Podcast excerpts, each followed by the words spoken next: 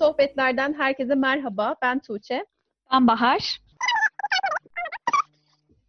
Başı sarıyorum. Beni görmeyince rahat hissedemiyorsun kendini, değil mi?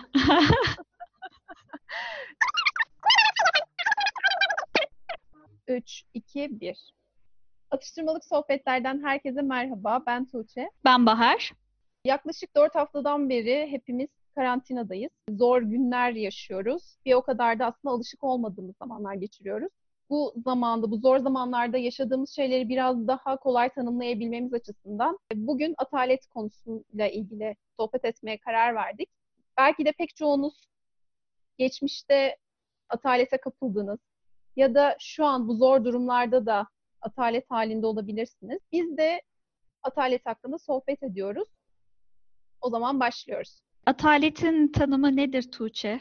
Onunla başlayalım. Aslında en temel tanım pek çok kaynakta bakıldığında ilk başta TDK'dan bahsediliyor. Ama TDK'daki tanım da kulağa çok hoş gelmiyor. En azından benim açımdan öyle oldu. Hı hı. Çünkü birincisi tembellik, ikincisi de işsiz kalma diye bir tanım.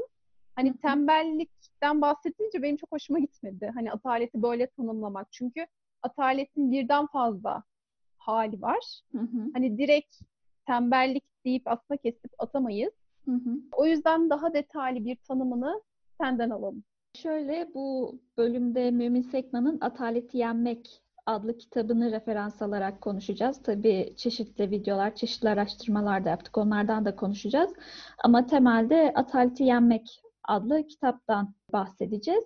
Şöyle diyor Mümin Sekman kitabında. Atalet teknik anlamda eylemsizlik, durağanlık, hareketsizlik demektir. Gündelik dilde tembellik, ağırkanlılık, yılgınlık, yavaşlık, hantallık gibi kelimelerle ifade edilir. Ataletliler, hayatı ağır çekim filmlerdeki gibi yaşayan insanlardır. Üzerine ölü toprağa serpilmiş gibi hareket etmek, yumurta kapıya dayanmadan harekete geçmemek gibi deyimler ataletliler için sıkça kullanılır. Bu şekilde bir tanım yapmış Mümin Sekman kitabında. Hı hı. Bu ataleti tanımladık tamam. Ataleti oluşturan nedenler nelerdir? Bunlardan bir bahsedelim. Yani tek bir tane atalet çeşidi yok çünkü. Pek çok neden var. Bu nedenlerin sonucunda ortak olarak atalet oluşuyor. Ama neden oluşuyor, nasıl oluşuyor, nedenini bildiğimiz bir şeyi çözmek, nedenini bildiğimiz bir şeye çözüm getirmek, onu yorumlamak daha kolay oluyor. O yüzden nedenlerini bir konuşalım. Ona göre biz kendi hayatımızda atalete düştüğümüzde ne yapıyoruz? Tabii dinleyicilerimizden de mutlaka yazsınlar bize Instagram'dan ya da mail mailden yazsınlar. Onlar atalete düştüklerinde neler yapıyorlar? Kendi motivasyonlarını, modlarını nasıl yükseltiyorlar? Mutlaka bekliyoruz yazmalarını. Nedenlerinden önce e, şundan da bahsetmem gerekiyor kısaca. Birincisi ataletin aslında e, oluşma aşamaları var. Yani bir anda e, işte bir gün geçiyor, tamam ben atalet halindeyim diyemiyoruz. Hı hı. En kötü hali aslında ataletin yavaş yavaş gerçekleşmesi. Hı hı. Yani bir anda kimse de farkına varamıyor. Bu yüzden de işler daha kötü bir noktaya geliyor aslında. İlk olarak çevredeki değişiklikleri göremiyoruz. Yapmamız gereken şeyleri göremiyoruz. İkinci olarak da gördüğümüz halde yapmamayı tercih ediyoruz. Bu da ilk olarak aslında o değişikliği görmemek, yapmamız gerekenlerin farkında olmamak da bir kurbağa deneyini hatırlatıyor bize. Hı hı. Tabii ki e, canlılar üzerinde böyle bir deney yapılması hoş bir şey değil ama örnek teşkil etmesi açısından e, anlatıyorum. İlk başta kurbağaları sıcak bir suyun içine attıklarında haliyle kaçıyorlar, zıplıyorlar. Ancak normal oda sıcaklığında bir suyun içine koyup kurbağaları tencere e, tencereye ocağa koyduklarında ve yavaş yavaş ısındığında aslında yavaş yavaş kurbağalar o kas becerilerini, hani hareket etme yeteneklerini kaybediyorlar. Ancak bunun farkına varamıyorlar. Çünkü değişiklikleri bu kadar çabuk e, algılayamıyor kurbağalar. E, aynı durum aslında bizim için de geçerli oluyor. Hani eğer küçük küçük değişiklikler varsa e, bunu fark etmemiz çok daha zor oluyor. O yüzden de atalet halinde olup olmadığımızı e, anlayabilmek ilk aşamada çok önemli. Ki buna göre de aslında çözüm önerileri e, getirebilelim bu durumda. Hı hı. O zaman ilk olarak nedenlerinden bahsedersek, bu pek çoğumuzun da karşılaştığı, hatta ikimizin özelinde konuşursak ki ikimizin de aslında çok yaptığı bir şey olduğunu düşünüyorum. Evet. Mükemmelliyet. Başımızın belası mükemmelliyetçilik. Şimdi mükemmelliyetçilikten doğan atalet sanırım böyle bizim çevremizde en çok gördüğümüz atalet. Ben işte arkadaşlarımla falan konuştuğumda da onlardan da çok duy- duyuyorum. Şuna başlayacağım ama şunu da bir öğreneyim. Buna başlayacağım ama bunu da bir öğreneyim. Şunu da yapayım öyle başlayayım olayı var. En basitinden şöyle kendimden örnek vereyim. Mesela şu an konuştuğumuz şeyleri genel olarak biliyoruz, bildiğimiz şeyler. Oturup hani bir yayın çekmeye başladığımızda rahatlıkla konuşabileceğimiz şeyler. Normalde hani birkaç hafta öncesinde yayın çekmemiz gerekirken ben aa dur işte kitabı bitirmedim, kitabı bitireyim okuyayım ondan sonra çekelim dedim. Bu mükemmeliyetçilik yani ne yaptı bizim işte yayınımızı birkaç hafta attı yani benim bu mükemmeliyetçiliğim. En somut, en son yaşadığım örnek bu açıkçası benim. Eminim hani senin hayatında da buna benzer bunun gibi şeyler olmuştur, oluyordur da. Yani en temel dediğimiz podcast süreci. Hani bizim ilk başladığımız zamanları düşünürsek biz o kadar hani inceleyip sık dokuyorduk ki evet. En ufak kaydı aldık, düzenlemesini yaptık. Yeniden onu dinlerken acaba şurada şöyle bir ses mi olmuş? Şuradan şu ses mi gelmiş? Bu ses kötü mü olmuş? Acaba şurayı silsek mi? Gibi çok uğraşıyorduk. Evet. Artık hani zaman ilerledikçe, e, duruma alıştıkça ve başka şeyler de hani önem kazanınca haliyle onu da yetiştirmen gerekiyor. Bu sefer ya çok da önemli değilmiş aslında. Yani karşı taraf bizi böyle de anlıyor. ya da biz de hani başka podcastler dinliyoruz. Sonuçta fark etmiyor. Yani herkes kayıt yapıyor. Bir şekilde kaydını yapıyor ve dinleyenlere bunu sunuyor. Hı hı. Ama hani arka tarafta bizim bu kadar kendimizi yıpratmamızın bir anlamı olmadığını fark ettik. Hani yavaş yavaş, yavaş yavaş kendimizi daha da rahat bıraktık. Ama ilk başta hani o başlama evresinde bile yani logomuzu bulmak, renkleri bulmak çok uğraşmıştık. Yani hatırlarsan işte şu Aynen. rengi mi seçsek, bu mu olsa, bunu mu yapsak, ne yapsak diye bir hafta 10 gün boyunca yani isimle karar verirken bile bu, bu sancıları çekmiştik. Tabii, Neden? Tabii. Çünkü her şey güzel olması gerekiyor. Her şey mükemmel olmalı. Hani bu inanç bize nereden geliyor bilmiyorum. Ama tabii ki bunun çocuklukla vesaire bağlantısı vardır ama hani bu bazı yerde belki işimize yarayabilir. Ama her yerde de aynı mükemmelliyetçi tavırla davrandığında işleri daha da zora sokuyor. Ya şöyle bildiğin hani sanki böyle profesyonel bir şirketin e, şirketi kuruyormuş gibi, onun için logo tasarlıyormuş, ona isim buluyormuş gibi davrandık ve bir türlü başlayamıyorduk. Yani podcast işinin en keyifli tarafı aslında konuşmak, anlatmak, bunu kayıt altına almak ve paylaşmak sonrasında. Ama biz bu hani keyifli kısmı daha kısa tutup işte diğer düzenleme kısmına sonrasında bir ara hatırlıyorsan teaser falan yapıyorduk. Artık ondan da vazgeçtik. Çünkü bir, ya bir gün, iki gün boyunca biz Audacity programının başında oturup şurayı kırpalım, şunu şunun arkasına ekleyelim. Yani bildiğin televizyonda sanki böyle profesyonel bir edit yapıyormuş gibi ya da işte profesyonel bir radyo programına edit yapıyormuş gibi edit yapıyorduk.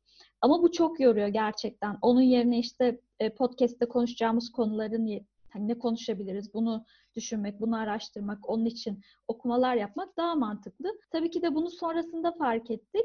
Mesela kitapta şöyle diyor. Mükemmeliyetçilerin en büyük yanılgısı iyileştirmeyi araç olmaktan çıkarıp amaç haline getirmeleridir diyor. Biz de hani daha hmm. sonrasında bunu amaç olmaktan çıkarıp mükemmelliği bu süreç içerisinde baktık ki yetişemiyoruz. Araç haline getirdik. Burada mesela Kaizen tekniğini öneriyor Mümin Sekman bu atalet türü için. Hı hı. Kaizen tekniği ise kısaca nedir diye sorarsak şu şekilde. Elinizdekilerle ve bildiklerinizle bir şeyler yapmaya bir yerlerden başlamalısınız. Mutlaka asker, asgari yeterliliğe sahip olmaya çalışmalısınız. Ama mükemmel olmayı da beklememelisiniz. Anahtar stratejiniz ilk denemede mükemmeli bulmak değil, sürekli iyileştirme yani kaizen yapmak Hı-hı. olmalıdır. Bu konuda mükemmeliyetçi Batı felsefesi yerine sürekli iyileştirmeci Kaizen, Doğu felsefesine yönelmek işe yarayabilir. Kaizen'de mevcuttan daha iyisini düşün, düşündüğünü hemen yap, yaptığından daha iyisini düşün diye giden aşamalar vardır. Yani şöyle kısacası, bir işi planlamaya yaptığınız sürenin o işi yapmaya ayırdığınız süreden daha fazla olmamasına dikkat edin. Bunu süreç içerisinde öğrendik biz kendi kendimize. Ee, bir de aslında bu mükemmelliyetçilik aslında başarısız korkusuyla beraber de gelen bir şey olabilir. Ee, bu noktada da aslında hata yapmak bir deneyimdir. Hı hı. En başta bunu öğrenmemiz gerekiyor. Nasıl ki bu laboratuvarlarda yapılan deneyleri düşünün. Aslında her yaptığınız deneyle belki hani çünkü tek bir doğru yok ama doğru sonuca yaklaşmaya çalışıyorsunuz. Evet. Ve her deneyinizden de başka bir şey öğreniyorsunuz. Hı hı. Ee, o yüzden aslında hata yaptığımızda yeni bir tecrübe kazanıyoruz ve yeni bir şey öğreniyoruz. O yüzden hani ben başarısız olurum eğer işte hata yapmamam lazım gibi düşünceler de yine bu mükemmelliyetçi e, zihniyete götürebiliyor. Hı hı. O yüzden bunu kendi kendimize de tekrarlamamız gerekiyor. Ben de bunu öğrenmeye çalışıyorum. Her hata bir deneyimdir. Hı hı. Tabii bu noktada şeye de değinmek istiyorum ben. Türk usulü çalışmaya da değinmek istiyorum. Yani Türk usulü iş yapmak nedir? Ee, yapılacak işi yaparken planlamak. Yani şu korona günlerinde de bunu çok iyi görüyoruz. Kriz yönetimi nedir?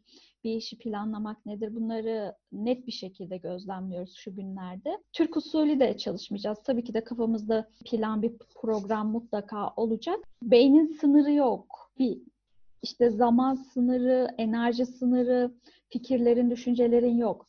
Ama bizim fiziksel dünyada, fiziksel bedenimizin sınırları var. Bu yüzden işi güzel planlayıp sonrasında ona başlayıp yaparken bunu nasıl iyileştirebilirimi adım adım düşünmek olmalı. Peki o zaman ikinci nedene geçelim. Pek çoğumuzun yine karşılaştığı bir şeydir. Motivasyon yetersizliği.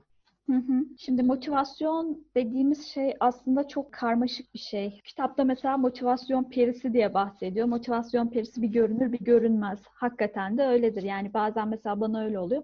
Gecenin bir vaktinde işte bir video izliyorum YouTube'da. Rastgele bir video çıkıyor karşıma ya da böyle Instagram'da bir şey görüyorum. Gaza geliyorum mesela böyle hadi yapayım falan diye ama gecenin olmuş saat 1'i 2'si uyku gözümden akıyor. Çok da mantıklı bir saat değil açıkçası. Mantıklı bir davranış da değil. O yüzden motivasyona çok da bağlı kalmamak gerektiğini düşünüyorum ben. Ki Mümin Sekman da hani ondan bahsediyor mesela. Aslında motivasyon az önce de dediğim gibi yönetmesi zor olan bir kavram. Motivasyonla hareket etmek yerine iç disiplini oluşturmak gerekiyor. İç disiplin daha bize bağlı bir kavram daha yönetilebilir bir kavram, bir geldi bir gittisi olmayan bir kavram.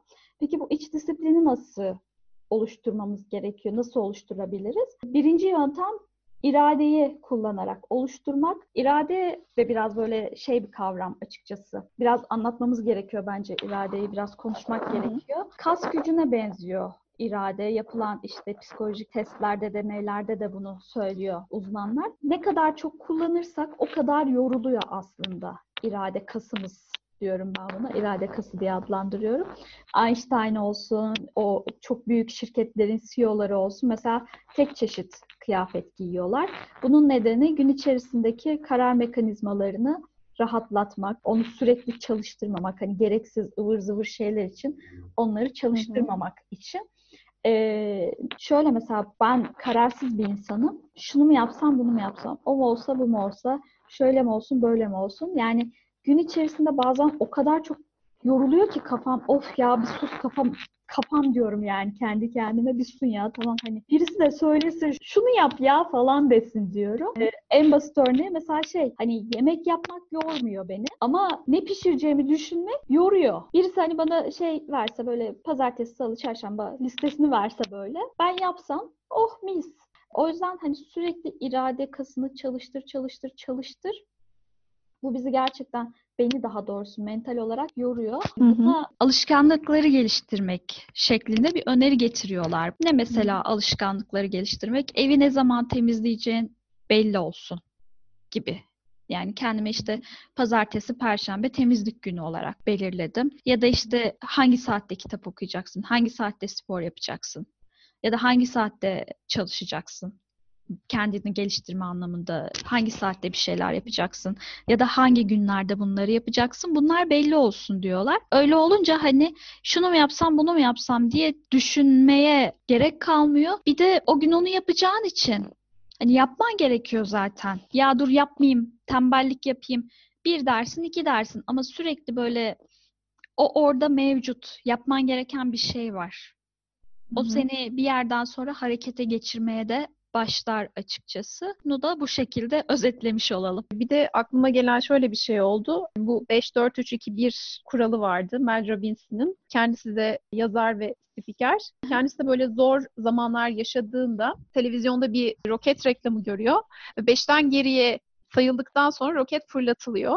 Ve aynı şeyi kendi hayatına uygulamaya başlıyor. Yapmak istemediği şeyler için bile bunu kullanıyor ve çok başarılı olduğunu görüyor. O reklamı izledikten sonra e, yapması gereken şey her neyse beşten geriye sayıyor. Kalkıp bunu yapmaya başlıyor. Bir gün yapıyor, iki gün yapıyor, üç gün yapıyor. Bakıyor ki bu hayatında uygulanabilir bir şey. Bununla ilgili de bir e, kitabı da var. Hı hı. Aslında burada olan şey normalde o an mesela canımız yapmak istemiyor. Belki birilerini sinirlendik. Belki bir suçluluk duygusu duyuyoruz. Hani kafamız böyle karma karışık. Ve zihin hani odaklanacağı şeyler tamamen farklı. Ama yapmamız gereken şeyler de farklı. Bu durumda geriye doğru saydığımızda aslında beyni durmaya ve farklı bir şeye ilgilenmeye zorluyoruz. Hani diyoruz evet beyin dediğimiz organ hani gerçekten çok karmaşık bir yapısı var. Neler neler yapılır e, o beyinle vesaire diyoruz ama bir taraftan da kandırabiliyoruz aslında. Yani Tabii. geriye doğru saydığımızda diyoruz ki beyni sen bir dur ya sen hani o düşündüğün şeyleri bir bırak farklı bir şeye odaklan. Bu şekilde de beynimizde işte o an ne hissediyorsak işte bir korku, şüphe, öfke ya da herhangi bir güçlü duygunun yerini aslında bu yapmamız gereken şeyi almış oluyor. Hem bir nefes almış oluyoruz hem de beyni o olumsuz düşüncelerden uzaklaştırıyoruz. Ve beyin artık o yapacağımız işe odaklanmaya hazır hale geliyor. En temelde açıklayabileceğimiz şey bu. O yüzden yapmak istemediğimiz şeyler olduğunda dahi belki de bu bizi harekete geçirecek bir şey ola- bir şey olabilir. Kendimizi bir roket misali düşünüp beşten geriye doğru sayıp hemen o yapacağımız işe doğru yol alabiliriz. Bir şey eklemek istiyorum. Mesela ben de test sürecindeyim yüksek lisansta. Yani bazen gerçekten insanın canı hiçbir şey yapmak istemiyor, hiç çalışmak istemiyor. Böyle bir durumda mesela işte diyelim ki tezin başına oturacağım ama işte 5 4 3 2 1 dedim. Oturdum ama canım gerçekten çalışmak istemiyor. Hikmet Anıl Öztekin'in videosunda gördüm bu öneriyi. Orada şeyden bahsediyor mesela kendini zorla diyor. Bir dakika boyunca oturarak kendini zorla diyor. Bak diyor canın hala çalışmak istemiyor. Gerçekten çalışmak istemiyorsun ama hani böyle o iç ses sana söyler yani gerçekten mi çalışmak istemiyorsun yoksa ya böyle işte kendini manipüle mi ediyorsun ne yapıyorsun o sana söylüyor. Kendinize dürüst olun. O iç sesinizi bir dinleyin. O iç ses sana gerçekten çalışmadığı, çalışmak istemediğini söylüyorsa o bir dakika sonra kalk ve o işi yapma. Ama en azından hani o bir dakika otur diyor. Çünkü o bir dakika oturmanın psikolojisi sana o işi bırakmadığını söylüyor. Bir dakika bile olsa o işin başında oturarak, o şeyle ilgilenerek ondan vazgeçmediğini gösteriyor. Ertesi gün belki daha böyle dinamik, daha motivasyonlu, modun daha yüksek bir şekilde geri döneceksin gibi bir öneri de sunabilirim. Kendim de deneyeceğim bunu. Yeni öğrendim bu taktiği de. Yani aslında herkes kendisine iyi gelen şeyleri öneriyor. Yani tek bir doğru yok. Tabii hani biz tabii. bunu böyle söyleriz. Biz de başkalarının önerilerini anlatıyoruz. Hani kendimiz de öneri veririz o ayrı ama herkesin aslında kendini uygulayabileceği şekli farklıdır. Belki hani beşten geriye saymak Robbinson'a iyi gelmiştir. Ama bunu uygulayacak kişi bunu daha da değiştirerek kendi hayatına göre de adapte edebilir. Hı hı. Ee, ama önemli olan aslında değişikliğe ya da değişme istekli olmak. Yani bu öneriyi hemen böyle bir duyup, Aa, evet aslında ben de bunu uygulayabilirim diyebilmek de önemli bir şey. Hani o yüzden sadece tek bir doğru e, varmış gibi düşünmesinler bizi dinleyenler de. Bunların hepsi e, herkesin kendi hayatına adapte edilebilir şeyler. Üçüncü atalet nedenine geçelim. Öğrenilmiş çaresizlik. Sanırım e, ülkecek en çok yaşadığımız şeylerden biri bu bizim. Evet. Hatta bununla ilgili de bir köpek balığı hikayesi var. Büyük bir akvaryumda iki balık var. Yani bir köpek balığı bir de küçük bir balık. Ve iki balığı da cam bir parçayla ayırıyorlar. E, ve köpek balığı diğer küçük balığı gördüğünde ona doğru hamle yapıyor. E, ve kafasını cama çarpıyor. Birkaç kere bunu deniyor ve aynı şeyle karşılaşıyor. Sonrasında bakıyor ki yok yani ben her adım attığımda, her hamle yaptığımda aynı şeyle karşılaşacağım. Demek ki yapacak bir şey yok. Ben o balığı yiyemeyeceğim. Bir süre geçtikten sonra o cam e, camı kaldırıyorlar ve aslında iki balık da aynı yerde yüzüyor. Ama bir kere köpek balığı arada bir bölme olduğu için yine hamle yaptığında kafasını çarpacağı düşündüğü için sonrasında yeni bir hamle yapmıyor küçük balığı yemek üzerine. Çünkü artık burada öğrenilmiş bir çaresizlik var. Evet. Her ne yaparsa yapsın diğer tarafa geçemeyeceğini düşünüyor. Ki bizim de aslında dediğin gibi hayatımızda çok fazla böyle örnekler var. Hani çocukluğumuzdan itibaren aslında 0-7 yaş aralığında Evet. e, kim bilir ne yaşıyoruz şu an belki hatırlamıyoruz ama en ufak işte herhangi bir yere dokunduğunda oraya dokunma cız deniliyor ve gerçekten oraya dokunduğunda başına bir şey geliyorsa sonrasında sen gidip bir daha dokunmuyorsun. Diyorsun ki orada bir şey var, bir tehlike var. Tam belki yine başına böyle bir şey gelecek gibi düşünüyorsun. Buna benzer birden fazla şey var. Hani bu bahsettiğimiz belki tamamen tüm hayatını etkileyebilecek şeyler olmayabilir ama öyle bir noktaya geliyorsun ki o çocukluğunda öğrendiğin şey yetişkinliğinde bütün hayatını etkileyebiliyor. Tabii o kadar çok tabu, o kadar çok toplumsal kural var ki bir şey yapmak istediğinde sürekli onu senin önüne çat diye çıkartıyorlar. Bizim üst jenerasyonumuzdan bahsediyorum. Onlar da çünkü o şekilde öğrenmişler. Ha tabii ki de yok mu benim de öğrenilmiş çaresizliklerim? Var. Ama şeyi fark ettim sonrasında mesela çalışıyorum çalışıyorum olmuyor, yapıyorum yapıyorum olmuyor ya da en basitinden İngilizce öğrenmek. Future tense, yok past perfect falan bunlar öğretildi. Ama dil bu değil ki. Dili dinleyerek, okuyarak, konuşarak öğreniyorsun. Yani Türkçeyi biz bu şekilde öğrendik zaten. Dinleyerek ve konuşmaya çalışarak öğrendik. Şey diyordum yani hakikaten kendimi dil konusunda yeteneksiz ve aptal zannediyordum. Yani birkaç yıl öncesine kadar bu şekilde zannediyordum. Ama meğer benim yöntemim farklıymış. Yani bir öğrenilmiş çaresizlik vardı bende. Tamam ya dili beceremiyorum ben, yapamıyorum falan diyordum. Sonradan fark ettim ki orada bir yanlış yöntem varmış. O yöntemi değiştirdiğim zaman aa böyle kapılar yavaş yavaş açılmaya başladı. Ha dedim yani ben gerizekalı değilmişim, aptal da değilmişim. Yani uyguladığım yöntem yanlışmış dedim. Sen kendini kendi önüne bir engel koymuşsun. Evet, evet. Böyle durumlarda biraz da aslında şöyle yapmamız gerekiyor. Hani evet mesela sen İngilizce'de böyle bir şey yaşadın ama dediğin gibi sonrasında düşündün ki ama ben Türkçeyi öğrenirken konuşarak öğrendim sonuçta. Hı hı. Dinleyerek öğrendim. Ha demek ki bu benim işime yarayan metot. Yani çünkü herkesin öğrenme stili farklı. Aynen ya Ee, ben daha hani işitsel dinlemeye yatkın bir insanım. Daha duyduğum şeyi daha rahat hatırlayabilen bir Hı hı. insanım. Hani bunu keşfettikten sonra açıkçası o aydınlanma geldi bana. Yani insanın kendini tanıması da bu noktada çok önemli. Tabii ama bu Yani- noktada işte vazgeçmeyip devam etmek lazım. Yani bir şey deniyorsun, o olmuyor. Şey derler ya hani bazen böyle bir kapıyı 40 defa çalmak anlamsızdır. Ama 40 kapıyı birer kez çalmak gerekiyor. Yani bir kapı açılmadı, diğer kapıyı çal, diğer kapıyı çal. Doğru kapıyı bulana kadar şey yapmak gerekiyor, denemek gerekiyor. Bu da hani kolay bir şey değil aslında. Evet kolay bir şey değil ama mesela her seferinde aynı şeyi yapıp da farklı bir sonuç beklemek sonuçta bir saçmalık. Tabii. Ee, o yüzden her seferinde hani kendini de tanıyarak, yeni şeyler deneyerek aslında kendi yolunu bulmuş oluyorsun. Hı hı. Ve bu bence bir yerde de aslında insanın özgüvenini de geliştiren bir şey.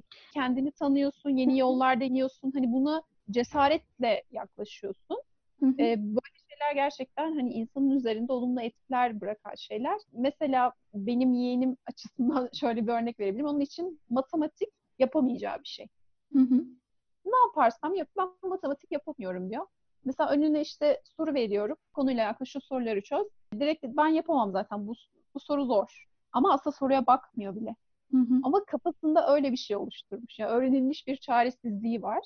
Evet. Hani bu nerede nasıl oluştu bilmiyorum ama yapamayacağına inanmış bir kere. Ve o yüzden hani soruya bakmayı bile istemiyor. E sonuçta biz hani beyin kendi başına çalışmadığına göre ben onu nasıl yönetirsem o da öyle hareket edecek. O soruyu beyin algıladığında hani diyecek ki bu zaten zordu ya. Soruyu zaten yapamazdı. Boş ver o zaman. Es geç. Ya belki orada görebileceği bir şey var ama o anda bir körlük hali oluyor. Kendini kapatıyor çünkü. Ee, Aynen. o yüzden hani bu tür durumların da gerçekten farkında olabilmek önemli. Çünkü sen bunu fark ettiğin için aslında çözüm getirebildin buna Hı hı, ve vazgeçmedin. hı hı. Aynı şeyi hayatımızın farklı alanlarında da göstermemiz gerekiyor. Şöyle aslında okulda öğreniyoruz biraz bu öğrenilmiş çaresizliği eğitim sistemimizle öğreniyoruz. Yani matematik nedir? Zor bir derstir. Herkes yapamaz. İşte çok zekiler, çok akıllılar yapar matematiği ya da işte İngilizce öğrenmek herkesin harcı değildir. O dile yeteneği olan kişi bunu yapabilir gibi. Yani ben hatırlıyorum mesela şeydi böyle İlkokuldayken bir tane İngilizce öğretmenimiz vardı. Bir arkadaşımız vardı. Hani İngilizceyi seviyordu, ilgileniyordu. Daha iyiydi bize göre İngilizcesi. Sürekli ona şey derdi. Elif'in İngilizceye yeteneği çok fazla. Yani bizi gerizekalı yerine koyup Elif'i övüyordu. E sen hani daha çocuksun, bilmiyorsun, anlamıyorsun. Yeni karşılaştığın bir şey İngilizce. E karşılığında ne oluyor? Ha tamam benim yeteneğim yok demeye başlıyorsun yani. Ben yapamayacağım zaten ya falan demeye başlıyorsun. Öğretmenlerin de bu noktada açıkçası uyanık olması gerekiyor. Söyledikleri kelimeleri çok özenli seçmesi gerekiyor. Çocukluk çağında yaşadığımız şeyler bütün hayatımızı, bütün karakterimizi etkileyebiliyor belki de. O yüzden bizi dinleyen öğretmen arkadaşlara sesleniyorum özellikle. Ne olur kurduğunuz cümlelere, kullandığınız kelimelere çok dikkat edin. Gerçekten bir çocuğun hayatını ilerleyen dönemlerde de en basit bir cümle bile olsa çok etkileyebiliyor. Sanıyorum dördüncü oldu. Dördüncü atalet nedenine geçiyoruz. Amaçsızlık ya da doğru hedef belirleyememek. Önce bir şeyle başlayalım, amaçsızlıkla. Mesela kitapta şöyle bahsediyor, amaçsızlıktan doğan atalet hakkında. Temel hayat amaçlarını belirlememiş kişilerin hayatlarının yönünü ve yolunu bilmedikleri için yaşadıkları atalet halidir. İçsel belirsizlikten doğan atalettir. Biraz böyle şeye benzetiyorum ben hani amaçsızlık kısmını. Bir yaprak var, rüzgar ne taraftan eserse o tarafa doğru böyle gidiyor. Bir sağdan esiyor rüzgar, sağa sürükleniyor, soldan esiyor, sola sürükleniyor gibi geliyor bana amaçsızlık olayı. Evet aynen. Güzel bir örnek oldu. Çünkü asıl gitmesi gereken noktayı bilmiyor. O yüzden de hani aslında bir yerde şöyle bir şeye de neden olmuş oluyor. Kim ne derse o tarafa çekilecek. O yüzden hani bunu şey gibi de düşünebiliriz. Örneğin işte üniversite sınavı tercihleriyle ilgili olarak ne yapmak istediğini bilmiyorsa öğrenci kim ne derse onu yazacak, onu tercih edecek ve belki de sonunda istemediği, mutsuz olacağı bir bölüm okumuş olacak. Hani o yüzden aslında hayatta hedeflerin olması da bir o kadar önemli. Çünkü sabah kalkmak için bir amacın olmalı aslında. Amaç dediğimiz zaman tabii şu anki toplumumuzda işte ev almak, araba almak gibi Evet, şey maalesef. yapıyor. Geçen mesela kardeşimle konuştuk, konuşuyorduk böyle. Abla ya diyor hani hayat amacımı nasıl bulacağım ben? Biraz böyle üzerine düşündüm amaç nasıl olmalı falan diye. Hedef farklı hani amaç farklı. Amaç biraz böyle şey gibi geliyor bize. Bir tane kafamızda bir şey belirleyeceğiz ve ona ulaşacağız. Ona ulaşmak için çabalayacağız, işte çalışacağız. Böyle gibi geliyor bize. Ama bence amaç öyle bir şey değil. Yani senin amacın mesela koçluğunu geliştirmek. Koçluk yapıyorsun. Bu konuda işte kendini nasıl daha iyi geliştirebilirsin, kendine ne katabilirsin. Senin şu Hı hı. anki amacın bu ve bu konuyla ilgili işte webinarlara katılıyorsun, eğitimlere katılıyorsun, kitaplar okuyorsun, videolar izliyorsun. Sabah kalktığında böyle kahvaltıyı yapıp boş boş böyle televizyonun başına geçmiyorsun. Oturayım bir kitap okuyayım, oturayım bir video izleyeyim, oturayım bir eğitime katılayım, bir iki bir şey dinleyeyim. Bu konuda uzman birilerini dinleyeyim, kendime bir şey katayım diyorsun yani. Şu an hani senin gördüğüm kadarıyla hayat amacın bu ve bu seni mutlu ediyor, huzur veriyor sana aslında bunu yapmak. Evet. Yani aslında hayat amacı dediğimiz şey e, misyonumuz oluyor. E, Biraz açar evet, mısın benim- o misyon konusunu? Tabii ki. Şöyle, evet dediğin gibi benim amacım, hayat amacım daha da iyi, başarılı bir koç olabilmek. Ama bir taraftan da bu koçluğumla aslında insanların hayatına dokunabilmek, onların da kendi çevrelerine faydalı olmasını sağlamak. Benim hayat amacım. Belki başka insanların da yine böyle benzer hayat amaçları vardır. Ama ben bunu koçlukla yapmak istiyorum. Sen belki o yazdığın tezle insanların hayatlarına dokunmak istiyorsun. Yani kullandığımız araçlar farklı aslında. Dediğim gibi hayat amacı hedeften bu anlamda farklı olmuş oluyor. Ama dersek ki mesela misyon dışında bir de vizyon var. Bu da bizim gelecek resmimiz. Aslında gelecek resmimizde de diyoruz ki örneğin mesela senin için konuşalım. İşte hani vizyon daha böyle işte 5 sene ile 15 sene arası oluyor. Belki sen diyeceksin işte 5 sene içerisinde işte o yazdığın test konusuyla ilgili olarak e, gelmek istediğin bir nokta vardır. Orada olmayı istiyorsundur. 5 sene sonrasında olmak istediğin yer orası. Senin gelecek resmin o. Tabii ki kendi kafanda daha da detayları vardır. Ve sen aslında her sene o hedefine ulaşmak için farklı şeyler yaparsın. Hani daha da küçültürsün. Amacın nedir aslında senin? Oraya ulaşmaktır. Orada çünkü net, hani zamanı belli, ulaşılabilir, gerçekçi bir hedef var ve sen o hedefine ulaşmak için neler yapabileceğini planlarsın. Bu da senin işte senelik hedeflerin olur, 6 aylık hedeflerin olur, aylık hedeflerin olur. Bu şeyler çok fazla bilinmiyor. Ha şöyle de örnek verebilirim. Yönetim danışmanlığı yaparken işte belgelendirme yaparken şirketlerin kendi vizyonlarını ve misyonlarını yazmaları gerekiyor. Yani kurumsal vizyon ve misyon da önemli.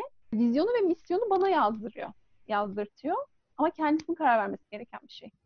Yani senelik toplantını yaparsın artık. 6 ayda bir mi toplantı yaparsın ama onun senin karar vermen gerekiyor. Çünkü senin şirketin. Ben senin hedeflerini bilemem, e, ulaşmak istediğin şeyi bilemem. Ne yapıyordu? Denetim öncesi.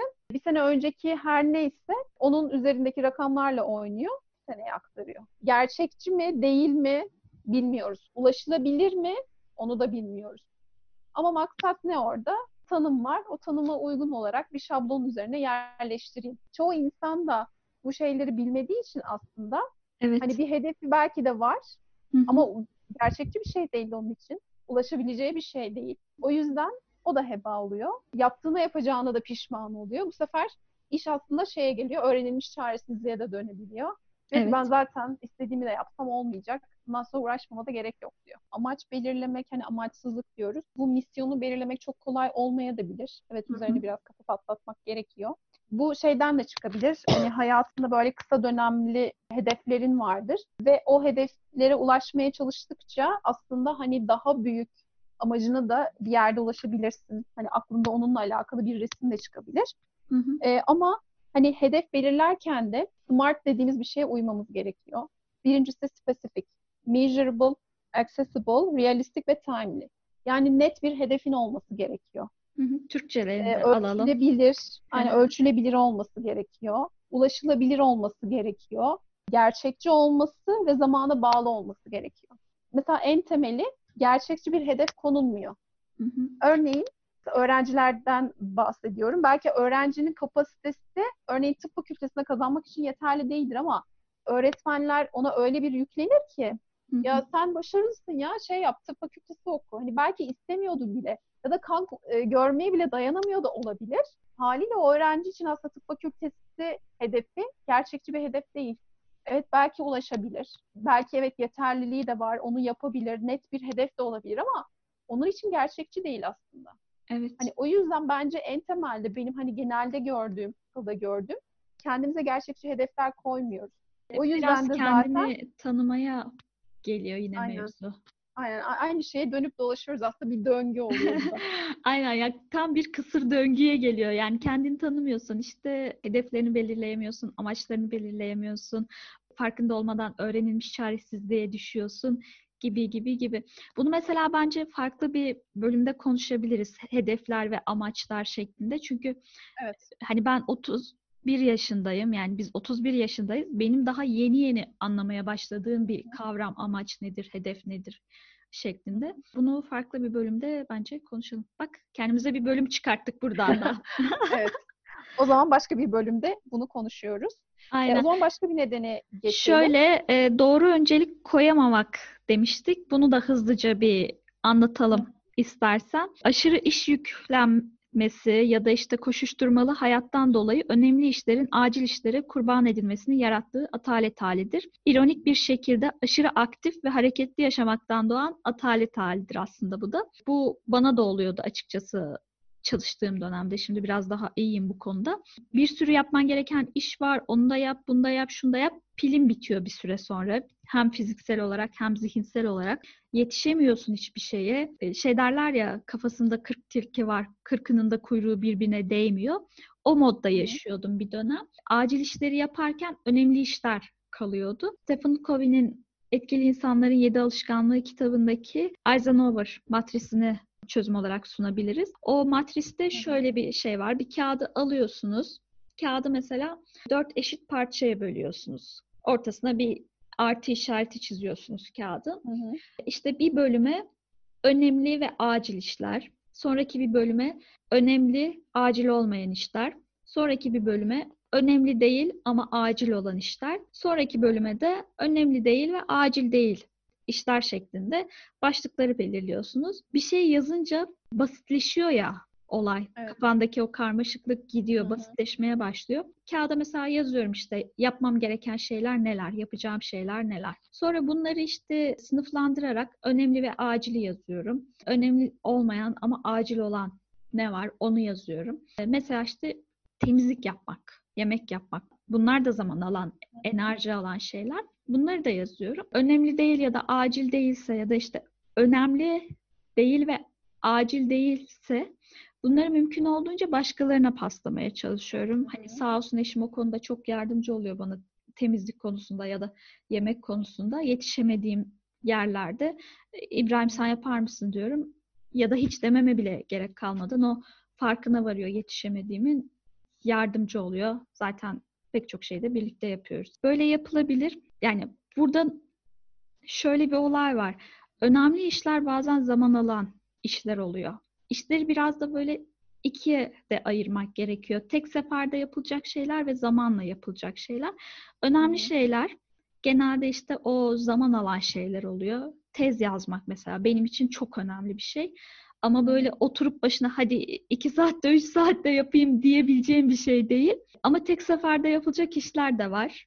Onlar da genelde zaten acil kategorisinde ya da önemli değil kategorisinde oluyor. Hani bunları da biraz sınıflandırıp ona göre işte hayatımızdaki öncelik sırasına göre yaparsak daha rahat ilerleriz diye düşünüyorum. Evet aynen.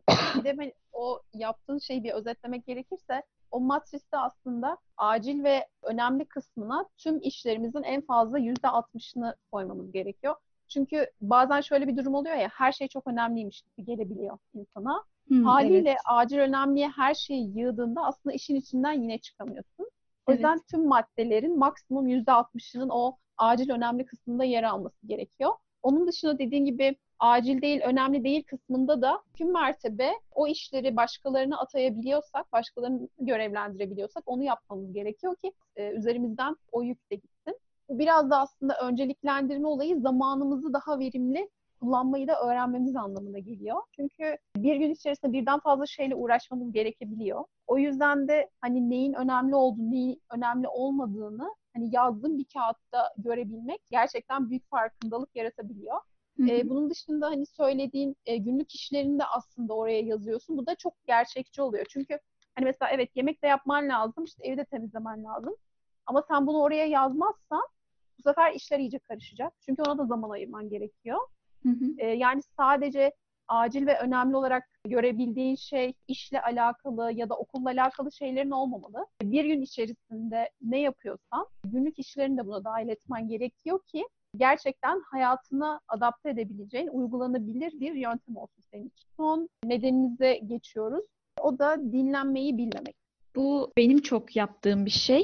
Sürekli işte ertelediğim, sürekli işte ya dur şunu yapayım, bunu yapayım, sonra ara veririm, sonra dinlenirim dediğim bir şey ama bir türlü dinlenemediğim bir durum. Öyle olunca işte pilim bitiyor yani bir şekilde hem fiziksel hem zihinsel olarak az önce de başka bir maddede de bahsettim bundan. Pilin bitiyor yani. Şarj olmadan nasıl devam edeceksin yoluna? Edemiyorsun. E, yoruluyorsun sonra canın bir şey yapmak istemiyor. O yüzden başka bir kitapta okumuştum mesela yıllar öncesinde ama uygulamadığım, uygulayamadığım bir şey maalesef. Taner Özdeş diye bir tane iş adamının kitabıydı. Satışla ilgili bir kitaptı böyle. Orada mesela şey ajandasını oluştururken ilk önce şeyleri yazıyormuş. Biz ne yap- yaparız? İşte şu toplantı var, işte şu şununla görüşülecek, buraya gidilecek gibi şeyleri yazıyoruz ya. O iş adamı yazarken ilk önce eğleneceği, dinleneceği ne varsa onu yazıyorum. Hafta içi çarşamba günü akşam saat 8'de sinemaya gidecek mesela. Ya da işte hafta sonu şehir dışına çıkıyor mesela dinlenmek için ya da ailesine zaman ayırıyor mesela. Bunları yazıyorum diyor. Bunları yazdığım zaman diyor biraz daha bö- böyle şey psikolojisine giriyorum diyor. Öyle hatırlıyorum. Çalışıyorsun ama dinlendiğini de görüyorsun. Kendi ajandam için konuşayım, kendi planım için konuşayım. Hep çalış, çalış, çalış, çalış, çalış. Ee, hani şey bazen göz görmek istiyor ya, somut olarak görmek istiyor ya bazı şeyleri. E dinlendiğini görmüyorsun, dinlendiğini hissetmiyorsun. Ama diğer türlü dinlendiğini de görüyorsun. Kendine zaman ayırdığını da görüyorsun. Aa bak yazdım buraya. Bir de onu ertelemeyeceksin. Hayır o gün işte ailenle mi geçireceksin?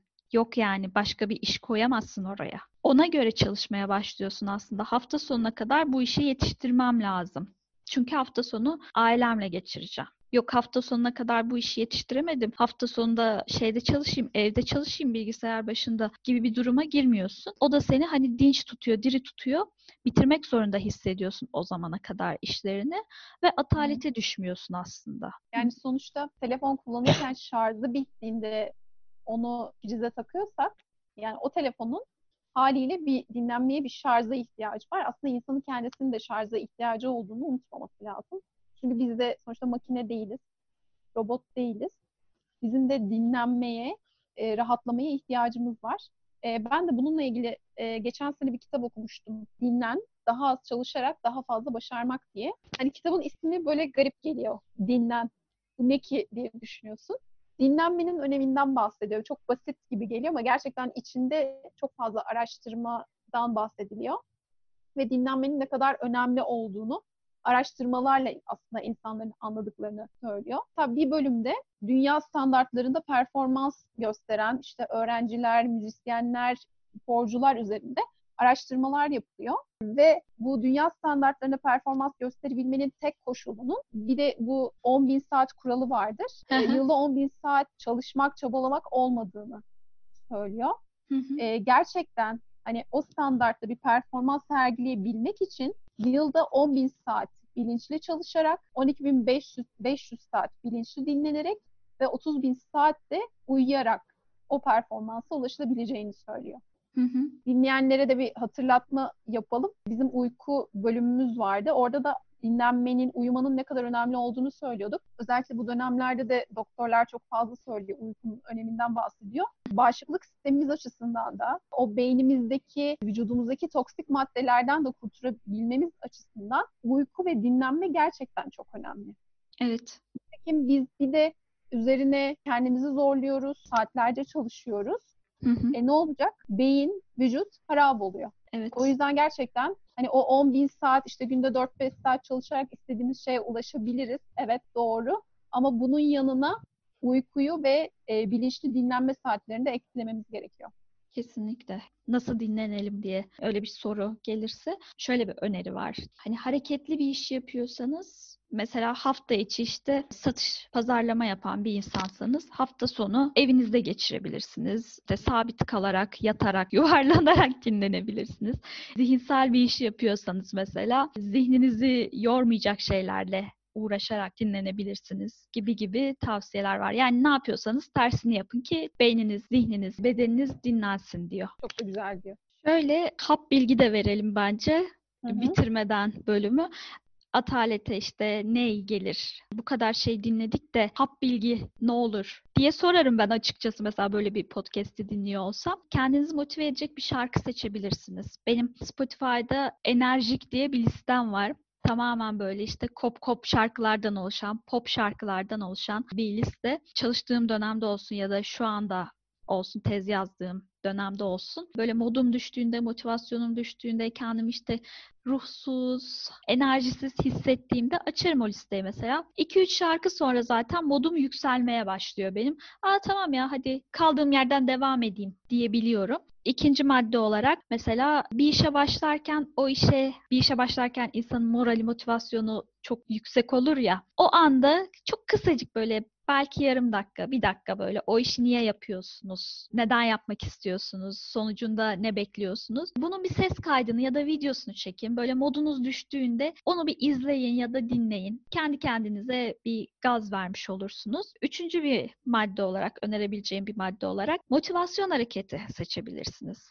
Elinizde yumruk yaparsınız. Hadi bir şöyle şaklatırsınız ya da bir alkış yaparsınız. Sizi harekete geçirecek anlık bir hareket olur mesela. Tabii bunlar böyle hani anlık gaz verme amacıyla yapılan şeyler ama bizi hani atalete düşürmeyecek böyle çalışkanlığımızı işte o ataletsiz zihni ve ruh halini hayatımıza yayacak bir öneri sunayım. Şöyle olabilir. Size işte gaz verecek, modunuzu yüksek tutacak filmler izleyebilirsiniz. Haftada bir, işte üç günde, beş günde bir. Ya da işte böyle kitaplar okuyabilirsiniz. Mesela ayda bir ilham veren, hayran olduğunuz insanların hayatlarıyla ilgili biyografilerini okuyabilirsiniz. Bunlar modumuzu genel olarak daha yüksek tutacak şeyler. Mesela benim için Atatürk'ün hayatımdaki yeri çok özeldir. Pek çok insan gibi çok kıymetlidir, çok değerlidir. Şu dönem işte hem evdeyiz hem tezimle ilgili sürekli bir araştırma yapıyorum. Sıkıldığım, bunaldığım bir dönem.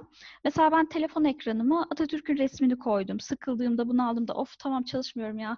Çalış çalış nereye kadar? Dediğimde bana bakıyor oluyor. O adam hayatında ne sıkıntılarla, ne zorluklarla uğraştı da böyle güzel bir ülke kurdu diyorum. Böyle bir gaz veriyorum. Hazır Atatürk'ten de bahsetmişken onun bir sözüyle kapatalım programı o zaman. Çalışmadan, yorulmadan ve üretmeden rahat yaşamak isteyen toplumlar evvela haysiyetlerini, sonra hürriyetlerini, daha sonra da istiklal ve istikballerini kaybetmeye mahkumdurlar. Sizlerin de ataleti yenmek için farklı temleriniz varsa bunları da bize mesaj olarak gönderebilirsiniz. O zaman bu haftalık bizden bu kadar. Görüşmek üzere, hoşçakalın. Hoşçakalın.